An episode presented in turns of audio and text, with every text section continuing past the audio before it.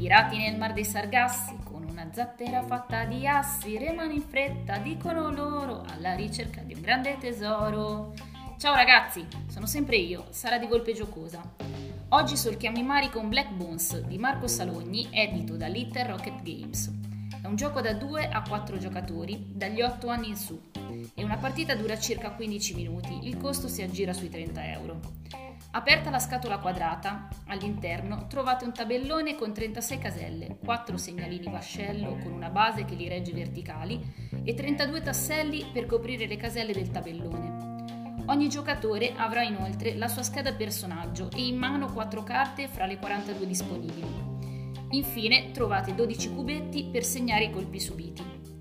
Il gioco è ambientato nel mondo dei pirati e ogni giocatore guiderà il proprio vascello con lo scopo di affondare gli avversari.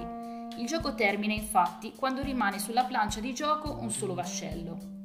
Una volta disposte le tessere coperte sul tabellone, con le tessere scoglio messe seguendo una mappa della lista in fondo al regolamento, ogni giocatore riceverà 4 carte azione.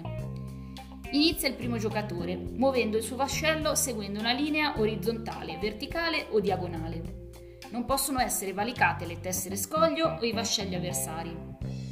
Arrivati sulla casella di destinazione si scopre la tessera che le ricopre. Ce ne sono di diverso tipo. Alcune, come la tessera bersaglio, sono svantaggiose. Ad esempio, questa rende il vostro vascello colpibile da qualsiasi vascello avversario, indipendentemente dalla sua posizione. Altre, invece, come la tessera nebbia, vi daranno dei vantaggi. La più importante è la tessera palla di cannone. Una volta che ne avrete almeno una, potrete tentare di sparare o compiere un'azione offensiva. Potete sparare con le stesse regole dello spostamento. Gli obiettivi possono essere i vascelli nemici o uno scoglio da distruggere. Durante questa fase i giocatori possono giocare una delle carte che hanno in mano. Sono di nove tipi diversi e, esclusa movimento aggiuntivo, consentono un'azione offensiva o difensiva. La carta palla curva, ad esempio, permette durante uno sparo di far curvare di 90 gradi la palla di cannone. La carta corazza, invece, ha un ruolo difensivo, annullando l'effetto di un colpo di cannone che avete appena ricevuto. È un gioco molto semplice e rapido, molto adatto ai bambini. Per questo motivo l'abbiamo inserito nel programma Volpine Giocose. Quindi fuoco alle polveri!